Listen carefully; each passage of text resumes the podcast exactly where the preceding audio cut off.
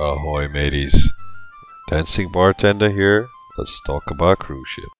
One thing that I definitely want to say to anybody and everybody do it.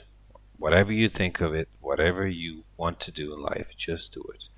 I, when I started out my career in on the ships, I never imagined that it would take me where I am now, which is basically uh, my own uh, business, my own freelance career, and um, it's been great. It's been one awesome, amazing trip, and it all started from me taking the first step into whatever. So this is just something that I want to say: is don't fall into your comfort zone. Don't you know?